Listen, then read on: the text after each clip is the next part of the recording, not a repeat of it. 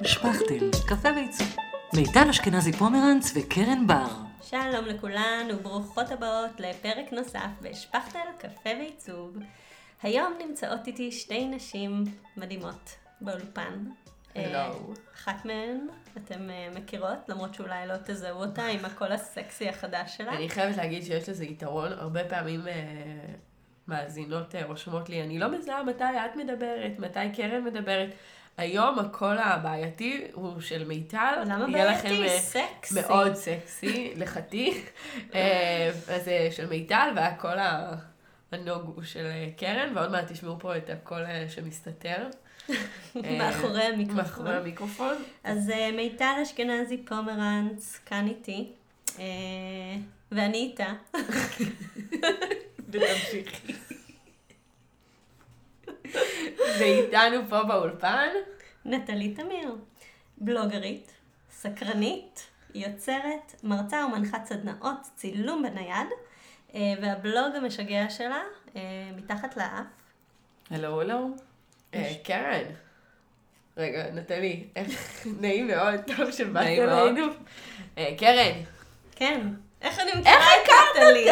כמו שאני מכירה את רובן, אני לא אגיד את כולן, אבל את רובן דרך הפייסבוק, וכמובן הבלוג הבאמת משובח עם התמונות היפהפיות, יש המון בלוגים, באמת, כולנו מכירים אותם והם קיימים ואנחנו קוראות אותם. וגם מי שכותב בלוגים אז הוא כבר יותר חשוב לו להיות חלק מהקהילה, כי זה גם ברמת ההשראה וגם אלו באמת האנשים שמצמיחים אותך ומלמדים אותך ופותחים לך את העולם. אז בעצם יש ממש קהילה של בלוגרים שעוקבים אחד אחרי השני, שמגיבים אחד לשני. אחרי השנייה. אחת אחרי השנייה. אנחנו נגדר. אחת אחרי השנייה, גם יש הרבה יותר נשים, נכון? בכלל. לכן, בעולם יש יותר נשים. אז זה בעצם, זה איזושהי קהילה שמזינה גם אחת את השנייה. נכון.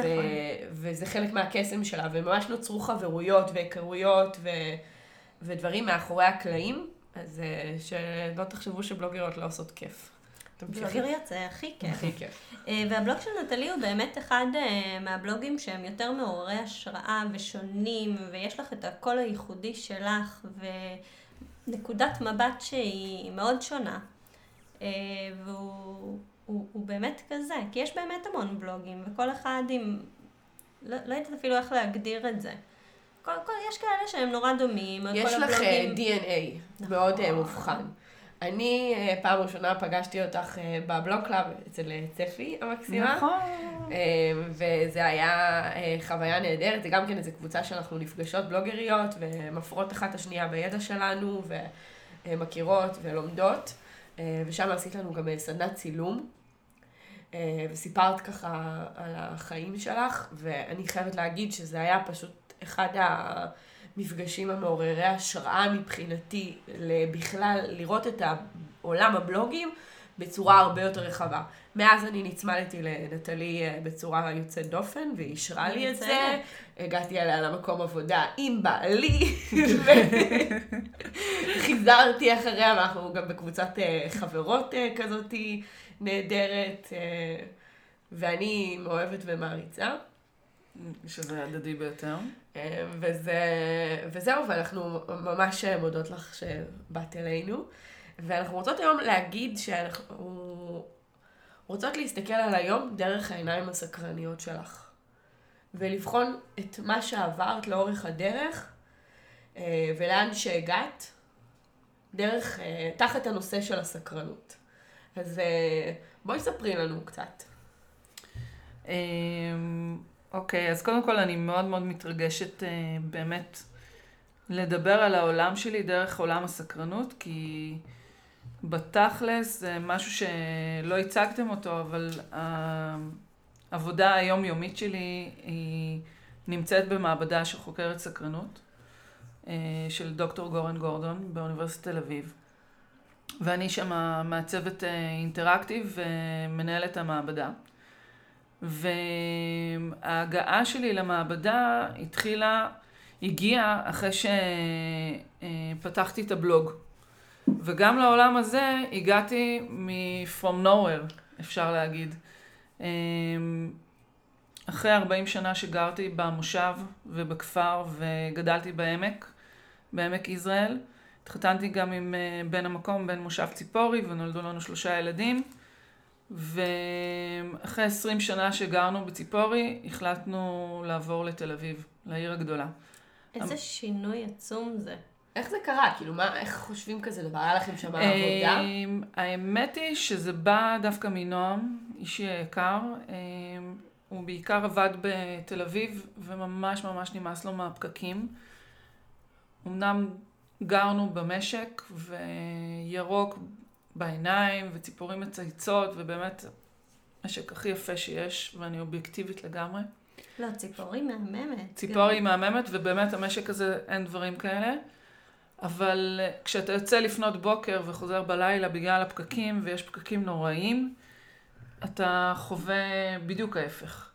ולנועם פשוט נמאס יום אחד, וזה קרה בדיוק לפני 3 שנים. ממש, לפני 3 שנים סגרנו את החוזה שלנו בדירה, והוא אמר לי שהוא רוצה לעבור למרכז. אני אוטומטית, כאילו, אמרתי לו, איך נעשה דבר כזה? זה נראה לי... לילדים שלנו, עם של המושב, ולניתוק, ו... אנחנו כל כך קשורים, אנחנו כל כך אוהבים, ומה לנו ולעיר הגדולה, והילדים שלנו עכשיו, איך הם יגדלו, וכו' וכו'. אם יש משהו שאפשר להגיד על נועם, זה שהוא לא מקשיב לי. ולפעמים זה טוב. זה מעולה. לרוב זה טוב. אני רוצה לומר לך, שיום אחד יובל חזר הביתה, והוא אומר לי, את מלכלכת עליי בפודקאסט שלך? אז אמרתי לו, כן, אם היית מקשיב, היית יודע. אז הוא שמע מחבר שאשתו הקשיב על הפודקאסט. אז זה די ברור לי שהוא לא יקשיב, ואם הוא יקשיב, אז אני רוצה להגיד לו שמה שטוב בזה שהוא לא מקשיב לי, זה בדרך כלל... הוא לא יקשיב לפחדים שלך. זה בא מהתנגדויות ומפחדים, כמו שמיטל אומרת. והוא פשוט מסנן את זה, כי זה מבחינתו לא מעכב אותנו להתקדם ולעשות את השינוי. איזו תכונה טובה הזאת. מדהים. אז אני אומרת לו המון תודה בעניין, ואני למדתי ממנו המון. ובאמת, יום למחרת הוא ממש גרר אותי בכוח לבוא לראות את הדירה ולאשר אותה, ואכן נשארתי, ואז עשינו את המעבר, והמעבר אפשר לי פעם ראשונה בחיים, אחרי שעוד פעם בעמק כולם מכירים את כולם, כולם יודעים מאיפה באתי, ומתי נגמלת, מי המשפחה שלי, איך קוראים לאחים שלי ולהורים שלי, ומה עשיתי בצבא, ועם מי התחתנתי, ומי ההורים של בעלי. כאילו ברמה כזאת שיש לי שושלת יחוסין בעמק מאוד מאוד ברורה. ופתאום אני עוברת לעיר. אנונימית. לא רק שאף אחד לא מכיר אותי, אני גם לא מעניינת אף אחד.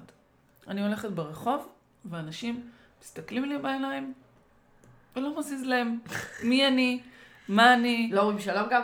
לא, אפילו לא שלום, לא מחויב המציאות. כל אחד בוחר איך בא לו להיות, והוא ככה. ואין שיפוטיות, אין שום דבר, כי בתכלס אף אחד לא מכיר אותי. לא מכיר אותך, אז מה משפוט אותך? ויום אחד אני יושבת בספסל שמה של הגינה, ויושבת עם מישהי שקצת הכירה אותי דרך הפייסבוק, וראתה שאני מעלה תמונות כזה הרבה, ואמרת לי, למה את לא פותחת בלוג? אמרתי לה, מה פתאום בלוג? אני בכלל לא יודעת לכתוב. אז אמרה לי, תלמדי. באותו יום נרשמתי לפרלמנט של יוני צוק, ואפשר להגיד שבאותה נקודה באמת חיי השתנו, כי לא רק שלמדתי שאני יודעת לכתוב. איזה פרלמנט זה היה? הראשון? לא, השלישי. השלישי, ומה שקרה הוא שנחשפתי לעולם, ל-30 עולמות, שהם שונים לגמרי מהעולם שממנו באתי. לא ידעתי בכלל מה זה בלוגים, לא הייתי במדיה הזאת, לא הכרתי בכלל אנשים שהם בלוגרים, ופתאום נחשפתי ל-30 נשים שהם בלוגריות, או שרוצות להיות בלוגריות, ואז נחשפתי לפרלמנטים גם הקודמים. וגיליתי עולם ומלואו, וגם בעיקר גיליתי את עצמי מחדש. עכשיו, זה לא דברים שלא ידעתי, אבל זה דברים שהיו חבויים כל כך הרבה שנים, עם כל כך הרבה מחסומים, ואם יש משהו שאני יכולה להגיד על עצמי בבלוג, זה שאני באה אליו כמו שאני. לא שיפוטית. לא שיפוטית, כאילו ממש כמו יומן שאני כותבת, רק שכולם רואים אותו. ואז התחלתי לחקור על החוויות האישיות שלי. לא של הילדים, לא של המשפחה, לא של העבודה, רק על החוויות האישיות שלי בין המעבר מהכפר לעיר הגדולה. מה קורה איתי? קראו לו בהתחלה. קראו לו גם בהתחלה, כן, נכון, עיר כפר ומה שביניהם. נכון. אחר כך הוא הפך להיות למתחת לאף. והתחלתי לבלות שעות על גבי שעות עם עצמי, בים בעיקר, ומצלמת. מצלמת וכותבת, מצלמת וכותבת, וככה עושה תהליכים מאוד מאוד עמוקים. ובחיפוש הזה התחלתי להתעמק באמת ולהשתכלל בצילום ובכלל בכל מה שאני עושה. כאילו, את בעצם אוטודידקטית כזאת, מה שאת יכולה, את לומדת מבחוץ, מה שזה... לא, אני דווקא לא מעידה על עצמי כאוטודידקטית, בכלל לא. מאיפה למדת? זה לא היה מאינטואיציה. זה היה הכל מאינטואיציה, לא, דווקא לא למדתי שום דבר. זה חלק מהאוטודידקט, ללמוד לבד. לא, אבל זה לא שקראתי כל מיני מאמרים וראיתי יוטיוב. אבל זה סקרן אותך וניסית כל מיני סוגים שונים של צילומים, או כל מיני דברים. לא, זהו, שאני לא, בכלל לא הייתי חשופה כאילו מבחינת צילום, או מבחינת כתיבה למה שקורה בחוץ. הייתי ממש עם עצמי. דווקא ההפך. כאילו, אם אני מעצבת גרפית ולמדתי כחלק מהתואר כל מיני דברים, ובאתי נקי. באתי רק מה שמדבר אליי, לא מעניין אותי מה יגידו, לא יגידו, יאהבו, לא יאהבו, כאילו, לא עניין אותי שום דבר. בניגוד מוחלט לכל העבודה כהיותי עצמאית, כסחירה, whatever, כמעצבת. ואז גם מהר מאוד, כמו שהתחלתי את הפרלמנט, התחלתי גם לעבוד במעבדה. שזה היה כאילו בכלל פאזה אחרת של החיים, וגם לשם הגעתי רק בזכות עצמי. אף אחד זה לא עניין. מעבדת הסקרנות, כן. שבואי תסבירי לנו שתי מילים כזה, מה זה בכלל מעבדת סקרנות ומה את עושה שם, כי זה גם מסקרן. אז זה מעבדה שחוקרת סקרנות מהצד של לנסות למדל אותה. זאת אומרת, לייצר מודל מתמטי שמעריך את הסקרנות. נגיד לי הסקרנות 5, לך סקרנות 6 ולך סקרנות 8. ואז, אחרי שיודעים מה מודל הסקרנות שלך, אז אפשר לייצר כלים בשביל לעודד אותה. כולנו נולדים מאוד מאוד סקרנים, אבל עם השנים המערכות מסביב, בעיקר מערכת החינוך לצערי, מאוד מאוד מקבעת, עד שזה מגיע לרמת אפס סקרנות. אז בהכרח ילדים צעירים יותר סקרנים מבחינתכם, ואנשים מבוגרים. לגמרי. אני חושבת שגם עצמאים קצת יותר סקרנים מסחירים, כי שוב, אתה פורץ את הגבולות של המערכת, ואתה כבר לא מחויב לשעות, למשרה, למחשבות של מישהו אחר, לפחות בתחום העיצוב, כאילו. וגם אני חושבת, לא, נראה לי בכל התחומים, כי בעצם אתה צריך לראות איך אתה מביא את הלקוחות, איך אתה לחפש את הדברים, וגם הורים לילדים צעירים, אני זוכרת בתור אימא צעירה, כשאופרי נולד, פתאום אתה רואה מחדש, יש הזדמנות כזאת לראות את העיניים, את העולם מהעיניים שלהם, מחדש, כאילו, לראות איך הם מתרגשים מכל דבר, נוגעים בכל דבר, מכניסים כל דבר לפה, מחזיקים בלקיקים. זה כאילו, זה דברים שהם ממש מראים לך אחד לאחד, איך הם כל כך יצורים סקרנים, או שהם פתאום מתלהבים מהירח, או מהשמש. אני יכולה להגיד בוודאות שעד שהגעתי למעבדה, או עד שעברתי לעיר הגדולה ופתחתי את הבלוג, זה היה באמת שלושת המרכיבים האלה, אבל בעיקר כשהגעתי למעבדה, והמעבדה סובבת דוקטורנטים וחוקרים שהם הכי סקרנים שאני מכירה בעולם, והיופי בסקרנות שהיא מדבקת. ופתאום זה כאילו ממש פרץ ממני בחזרה, הסקרנות. וגם הבלוג בגלל שיש לך חיפוש כל הזמן ואתה מעמיק וחוקר, אז אתה נעשה יותר סקרן, ואתה לומד הרבה יותר דברים. אתה פתאום פתוח למלא מלא דברים. והמעבדה ממש אפשרה לי לחזור להיות סקרנית. וזה לא אומר שאם אתה מתקבע נגיד בגיל 10, זהו, כבר גמרו אותך במערכת החינוך, אז זה אומר שזה הלך פייפנג, להפך. זה משהו שאפשר להחזיר אותו, וזה באמת חזר אליי ביג טיים. ובמעבדה מה שאני עושה זה בעיקר מנהלת אותה מהבחינה של תקציבים ומחקרים וכל מיני כאלה. וגם סוג של הרחיבו לי את התפקיד, בגלל שגם הראש מעבדה שלי הוא בן אדם מאוד מאוד סקרן, מן הסתם. אז הוא קלט אותי בגלל שהוא ראה בי דברים שאני בכלל לא הבנתי למה אני בכלל מזומנת לרעיון הזה. לא הבנתי בכלל את הקשר. מה למשל? אז אני מעצבת משחקים אינטראקטיביים שמשמשים לצורך ניסוי, שהם ממש מודדים את הסקרנות. כל מיני משחקים כאלה חמודים, של מפלצות, של אליאנס, דברים מגניבים כאלה. ואני מעצבת אותם בשביל שכשאנשים, ילדים משחקים איתם, אז אפשר למדוד את הנתונים ולייצר איזה אלגוריתם כלשהו. שבאמת נותן עוד פרמטר לסקרנות, למפת הסקרנות. ומעבר לזה, המעבדה גם עובדת עם רובוטים חברתיים. בשנה הראשונה אני הייתי בטוחה שאני בחלל החיצון. כל יום הייתי צובטת את עצמי, שאני באמת עובדת במקום כזה, כי זה היה לי לא נתפס בכלל שיש עולם כזה.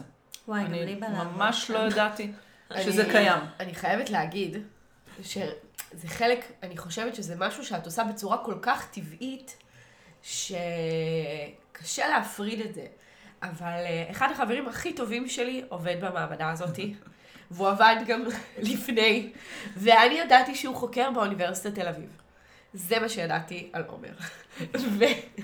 ואני שמעתי מנטלי בהרצאה שהיא במעבדת סקרנות, ושיש שם רובוטים שחוקרים את הסקרנות, קבעתי פגישה אצלה, ואני יושבת אצל עומר בבית, שותה קפה, ואומרת לו, אתה לא תאמין לאן אני הולכת.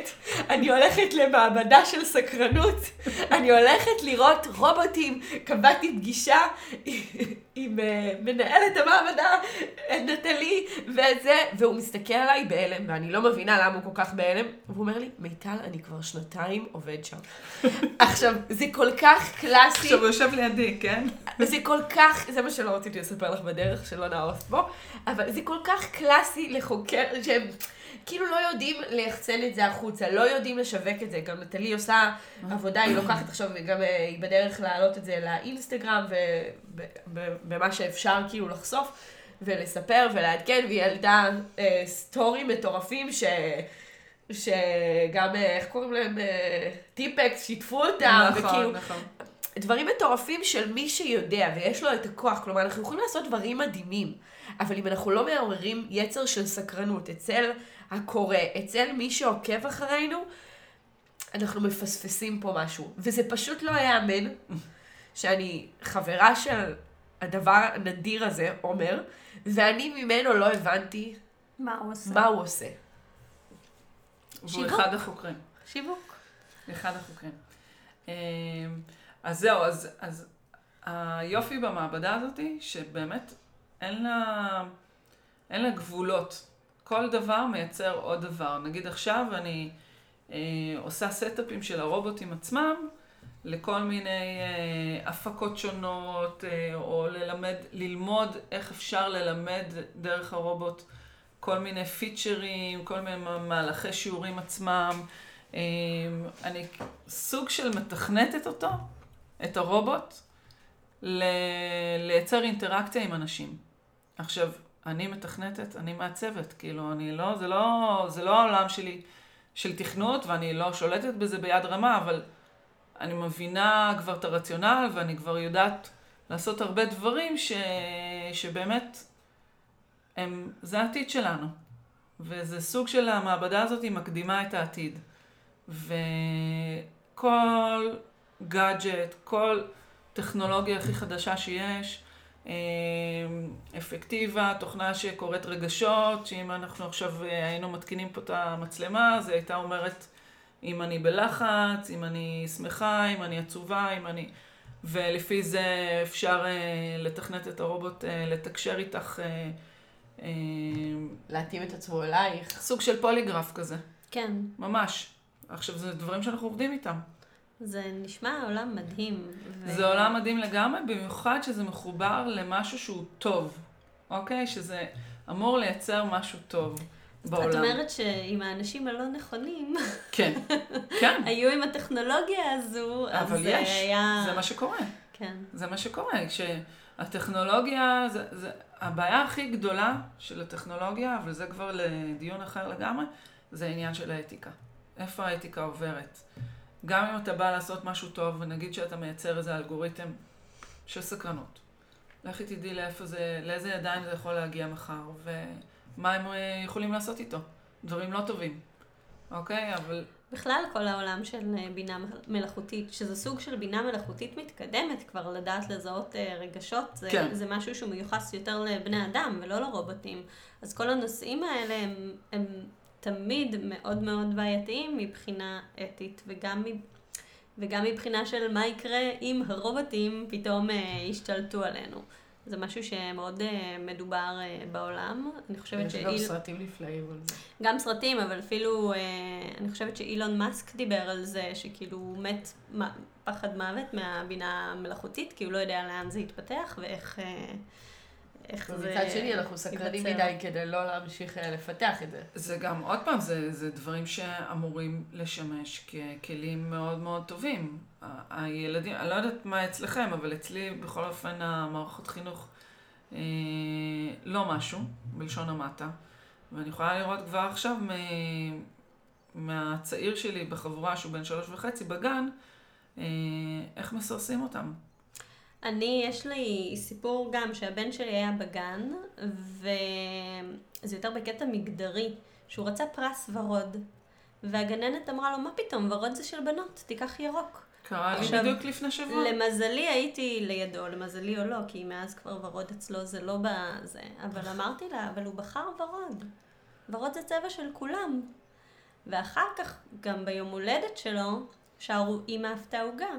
אבל אמרתי להם, אבל אבא עפה עוגה, והם לא הצליחו לשיר אבא עפה עוגה, זה היה רק אמא עפתה עוגה.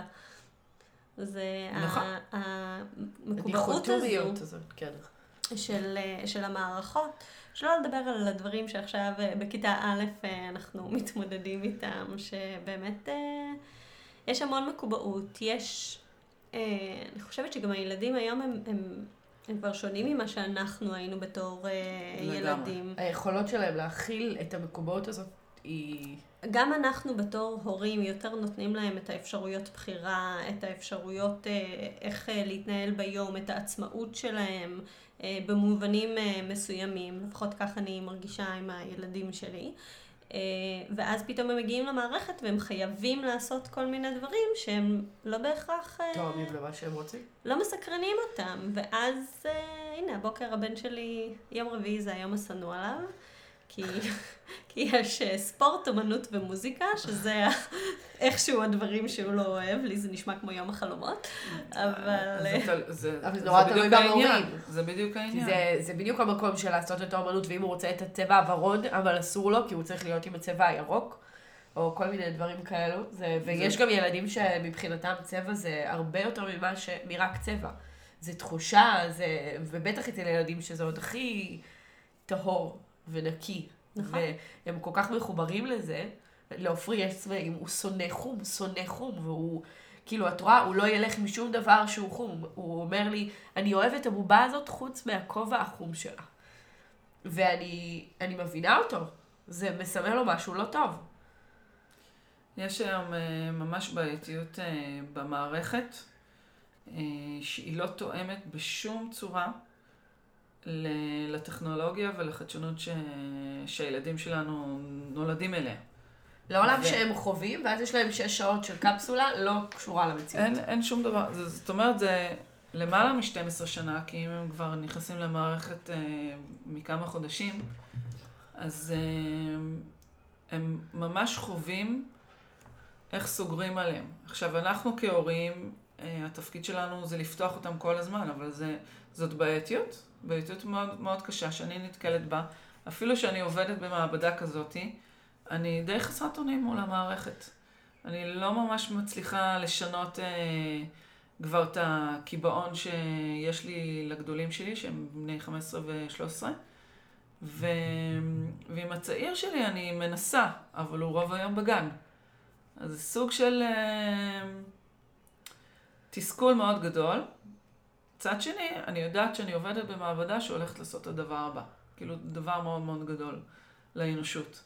וזה לא רק להסתפק במאמרים ובאמת להצליח למפות. זה באמת לתת כלים לעידוד הסקרנות, ובגלל זה אני כל כך גאה לעבוד במעבדה הזאת, ובאמת מרגישה שאני שייכת לאיזה משהו מאוד מאוד חשוב.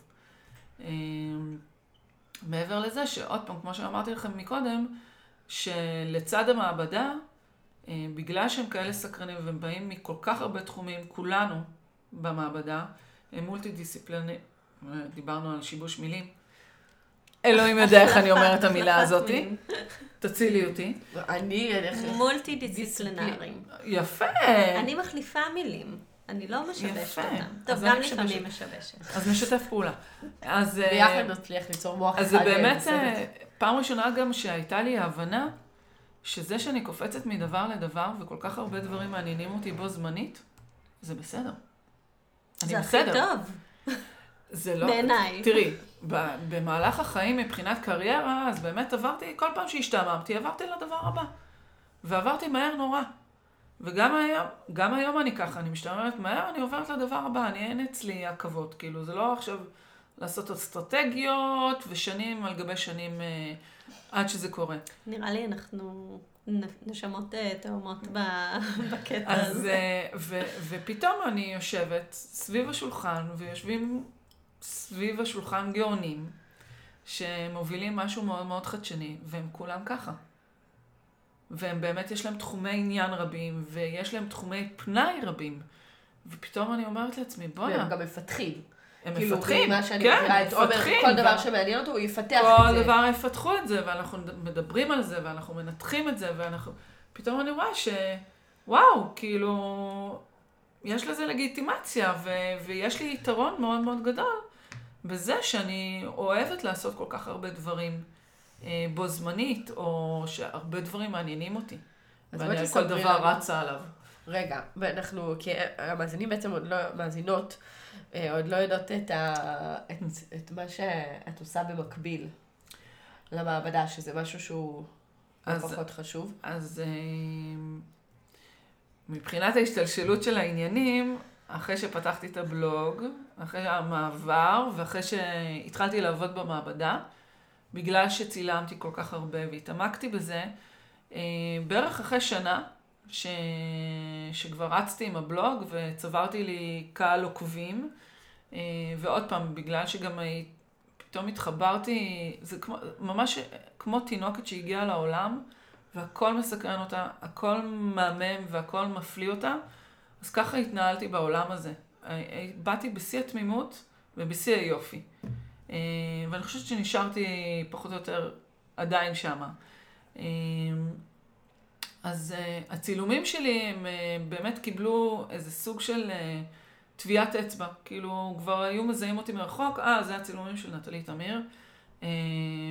אחר כך גם נולד השם מתחת לאף, מישהי שהכרתי, שולי ישלי, התחילה לכתוב שירים, וכל פעם שהייתי מעלה צילומים, סשנים כאלה מיוחדים, הייתה כותבת... סדנאות שעשית או... לא, עוד לא הגעתי לסדנאות בכלל. היא הייתה כותבת שיר, ומעלה עם הצילומים שלי. ויום אחד היא כתבה את השיר מתחת לאף. ואמרתי לה, שולי, תקשיבי, את נתת לי מתנה של החיים, את פשוט מצאת לי את השם. זה בדיוק מה שאני עושה. ואחרי איזה שנה בערך שככה שאני פעילה. אז פנתה אליי רות רונן, שהיא מוציאה טיולי בוטיק בארץ ובחול. אם אני רוצה לצאת איתה לטיול ברומניה ולהנחות סדנת צילום בנייד. עכשיו, אני, יש לי את המעבדה, יש לי את הבלוג. אמרתי לה, מה סדנת צילום בנייד? אמרה לי, יאללה, בואי. אמרתי לה, את יודעת מה? זה סוג של חלום. בואי נלך על זה. והלכנו על זה, וזה קרה כל כך מהר, זה תוך שבועיים הוצאנו קבוצה. ובזמן הזה שפרסמנו, כאילו שאנחנו יוצאות ביחד, לרומניה וכל זה, אז התחילו לפנות אליי מלא בפרטי שהם רוצים בארץ, למה רק ברומניה? אמרתי, טוב, אני קודם אסע לרומניה ונראה בכלל מה אני הולכת להנחות אותם, כי אין לי מושג. וכשהגעתי לרומניה, היה לי מערך שיעור אחר לגמרי, בראש ובמה שתכננתי, וחמש דקות לפני שהתחלתי את הסדנה, נפל לי הסימן מה אני אמורה לעשות. ומאז ועד היום, אני ככה מנחה. אני פשוט מלמדת את האנשים להפוך את הנקודת מבט דרך מחשבה יוצרת. זאת אומרת, כל התהליך שאני עברתי עם הבלוג, זה מה שאני לימדתי את האנשים. עושה להם את זה בזמן קצר. כן, קונספטואלית כזאת. קודם כל אנחנו עושים איזה שיח כזה, איזה דברים עולים לנו מכל מיני מחושים, ארץ, עיר, כפר, כאילו המשחק עצמו, ואז אני מלמדת אותם איך לצאת ולצלם מתחת לאף וליצור יש מאין. ואז כשחזרתי ארצה, באמת המשיכו לפנות אליי. כל פעם שהייתי מעלה פוסטים, סשן של צילומים ממקום כלשהו, אוטומטית היו פונים אליי בפרטי, אנחנו רוצים סדנה, אנחנו רוצים סדנה וכל זה. אמרתי, וואלה, אני יכולה לעשות כאילו פעם ב. והפעם ב זה התחיל לגדול מאוד, מאוד מהר, הרבה יותר מהר ממה שדמיינתי בחיים שלי. אני רק רוצה לשים את זה על השולחן. בעצם את יצרת לעצמך איזשהו קהל שעקב אחרייך, ובנוסף המצאת את הדרך שלך לראות את העולם, ואז בעצם הקהל הזה, שזה בעצם הבייסיק של הבלוג, של לייצר משהו, ואז לתת להם את המשהו הזה, למי שכבר עוקב אחריך ורוצה את זה. אז בעצם נוצר קהל שלם שרוצה את מה שאת עושה, למרות שלא שיווקת פרופר, ולמרות שלא ביקשת ממנו לבוא אלייך, ולמרות שלא, זה כאילו, זה בא הפוך מהקהל. זה ממש ממש היה הפוך על הפוך, זה היה סוג של הגשמת מציאות, כי אני כל הזמן אמרתי, אני לא צריכה עוד עבודה, אני בתכלס הכי מאושרת בעולם, כאילו באמת יש לי עבודה, תפו הכי מגניבה העבר. לא יכולה להגשים את עצמך. לא יכולה לבקש מעבר למה שיש לי. וממש פנו אליי בפרטי ושאלו אותי אם אני מלמדת, ובהתחלה בכלל לא תכננתי ללמד, כאילו זה לא משהו שאמרתי, אם יש פה, אם יש שם, כאילו חינם, אני מוכנה ואין לי בעיה, אבל לא חשבתי שזה משהו שיפתח לי עוד פעם עסק. כי הפכתי להיות שכירה באוניברסיטה, במעבדה, והיה לי תוכניות לחזור להיות עצמאית. ואז זה תפס כל כך מהר, שהבנתי שזה חזק ממני, כאילו שיש לי שם מימוש עצמי, יש לי במעבדה את הסוג של עבודה הכי מסקרנת שיכולה להיות, ולצד הסדנות צילום בנייד, ששם זה המימוש הכי עצמי שאני יכולה לדמיין, כי הוא לגמרי מביא אותי. זה הכל נולד לא דרך לימודים, לא דרך מקצוע, כאילו שכיוונתי לשם, שום דבר לא נולד ממשהו שהתכוונתי אליו. זה היה מאי-ודאות מוחלטת, וזה לא היה לי בחלומות בכלל, לעשות את שני הדברים, את שלושת הדברים האלה, אוקיי? גם המעבר, גם הסדנות וגם המעבדה. ואז באמת יצא ככה שכל פעם נולדו לי עוד ועוד דברים דרך הבלוג. אם זה דרך העוקבים שלי, אם זה דרך הדברים שאני עושה, שיתופי פעולה שאני עושה, כל מיני כאילו מלא מלא דברים, מלא חלומות שהתגשמו, שאני הבנתי שהם מתגשמים רק ברגע שהם קרו. הם לא היו לפני כן. וזהו, ואחרי שהתחלתי, אחרי כמה חודשים שהתחלתי להנחות סדנאות צילום בנייד, אז זה בעיקר נשים. יש גברים מדי פעם, אבל הרוב המכריע הוא נשים, לא שיש לזה איזה משהו מכוון. הם התחילו לדרוש ממני סדנאות המשך. אמרתי, מה סדנאות המשך? כאילו, די, לימדתי אותכם את הבסיס, מה אני אעשה עכשיו? כאילו, מה אתם רוצות עוד שאני אלמד אתכם? ואז אמרתי, וואלה, יש פה משהו, כאילו, זה מרתק אותי לראות איך אפשר לפתח אצל כל אחת את הטביעת אצבע שלה. בסדר, מצלמות כמוני בהתחלה, כי ככה לימדתי אתכם. עכשיו, איך מפתחים את זה למקום שלך?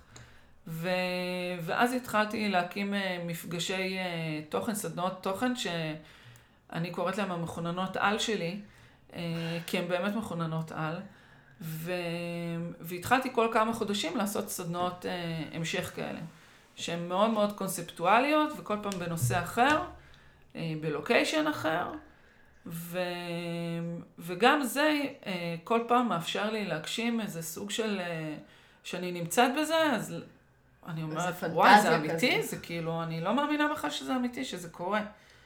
ורק אחרי שאני רואה, אז אני מבינה שהצלחתי לייצר עוד איזה המשיכיות כלשהו, באמת, אחרי שאמרתי, מה אני כבר יכולה ללמד אותם עוד משהו חדש?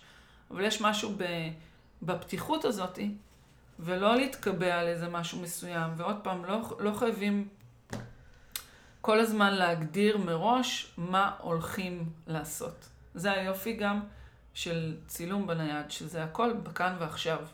אני לא מתכננת הפריים. אני חושבת שהרבה מהרעיונות שלנו, אנחנו מנסות להבין באמת מה הייתה התוכנית העסקית שלהם, או איך הם הגיעו מנקודה א' וב', אבל בסופו של דבר זה אם את סקרנית, ואם את פותחת את העיניים ומסתכלת באמת מה שמתחת לאף, אז פתאום דברים מתחילים לקרות. לגמרי ככה, וגם חלק מהמודל של הסקרנות, נגיד יכולים להיות אנשים מאוד חכמים, אבל לא סקרנים. ויכולים להיות מאוד טיפשים וסקרנים. חלק מהמודל של הסקרנות שמסביר שאם אתה מוכן ללמוד משהו שיש בו אי ודאות, אז אתה יותר סקרן. וואי, אני יכולה גם לקשר את זה לכל הפעמים שהחלטתי לצאת מאזור הנוחות שלי, ולהגיע למקומות הבאמת מפחידים, אז קרו הדברים הגדולים. בדיוק. ופתאום הבנתי שאני בגלל, עוד פעם באתי עם דף נקי, אף אחד לא מכיר אותי. כאילו, אני יכולה לעשות מה שאני רוצה. ולא אכפת לי. סוג של פאק איט. כזה, אחרי גיל 40. עכשיו אני רואה את The Good Fight, זה ההמשך של האישה הטובה. לא ראיתי את ההמשך. שחקניות אחרות, אז בעונה השנייה היא באמת מגיעה לפאק איט כזה. אז גם הגעתי לגיל 40 כשעברתי, ועוד פעם, אחרי ששנים אני כאילו נושאת על עצמי את הנטל של וואי, ומכירים אותי, ואני חייבת להמשיך את השושלת יוחסין שנבנתה, פתאום לא אכפת לי, ושיהיה מה שיהיה. זה לא שלא תבינו לא נכון, יש לי לחצים ויש לי פחדים והכל, אבל סוג של הוא... אני לא רואה בעיניים, כאילו אני... את לא מקשיבה לעצמך, אולי למה לצלם. לא, ממש לא. נגיד, יש לי פחד גבהים, מה, אפשר לצלם משם? אני אעלה על הבקאי, על הטרקטורון המעופף, וגם אם אני אקים מלמעלה, בגלל שיש לי בחילות ופחד גבהים, אני אחזור ואני אעלה עוד פעם, כי אני פשוט לא רואה בעיניים, אני סוג של... זה כל כך מסקרן אותי, כל כך מרתק אותי, מה שיש לי לראות, שאני לא מסוגלת להגיד לא. גם את שמה את העיניים הסקרניות, ולא את העיניים של הפחד. כאילו, את הולכת אחרי משהו בגלל הסקרנות, לא הולכת בגלל הפחד. נכון.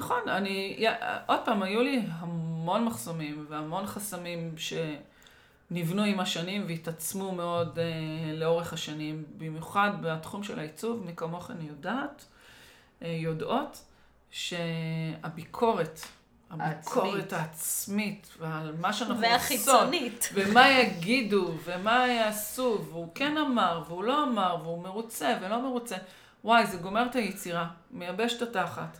ותגידי שזה משהו שאת מתמודדת איתו גם היום, כאילו בתחומים מסוימים, זה עדיין מפריע, כאילו את עדיין צריכה כל הזמן להילחם על עצמך. נכון, זה תמיד קיים. וכאילו זה תמיד קיים. אבל צריך לומר לו פאקית. זה נכון, אבל מאז שהתחלתי לעבוד במעבדה, ועם הסדנות צילום בנייד, זה נרגע. זה התפוגג. יש לך שריר. אני לא יודעת אם זה שריר, זה כאילו זה פשוט נעלם, זה נפתח אצלי, כאילו כל הסכרים נפתחו, בקטע של היצירה. עוד פעם, זה לא שאם עכשיו תתני לי להתמודד עם איזה פרויקט עיצובי מאוד מאוד מאתגר, אז אני אבוא ויטרוף את הקלפים בלי בעיה. כן. אבל, נגיד בסדנות צילום בנייד, אני לא שופטת. אני בלי שיפוטיות. בסדר, זה מה שיעץ. אין פה בכלל ביקורת על הצילום עצמו. אני לא מבקרת לא את המשתתפים שלי בסדנה, ולא את עצמי. אני סוג של, רוב הזמן, מצלמת בכלל בלי לדעת מה אני מצלמת. היום אני כבר הגעתי לרמת שכלול שאני קצת הורסת לעצמי את היצירה, כי אני כבר מרוב שאני מיומנת, אני כבר מדמה מה אני הולכת לראות. אבל הרעיון הוא לגמרי לשחרר את השליטה ואת הביקורת העצמית שפשוט גומרת לנו את היצירה. מה שאני אומרת שזה פשוט משהו שהוא צריך כל הזמן להיות עם זרקור של תודעה. כי זה בשניות אתה חוזר אחורה. כלומר, אתה יכול לעלות רמה ולחזור, אולי את מצליחה, לא, כאילו כבר מעבר, אבל אני אומרת שכאילו, אני חושבת בתור מישהו שמתעסק כל הזמן ביצירה, כל הזמן אתה צריך לנקות את זה. כל הזמן יש לכלוכים שמתחילים לקבע אותך. כל הזמן זה כמו איזה שריר שצריך לעבוד עליו בשחרור.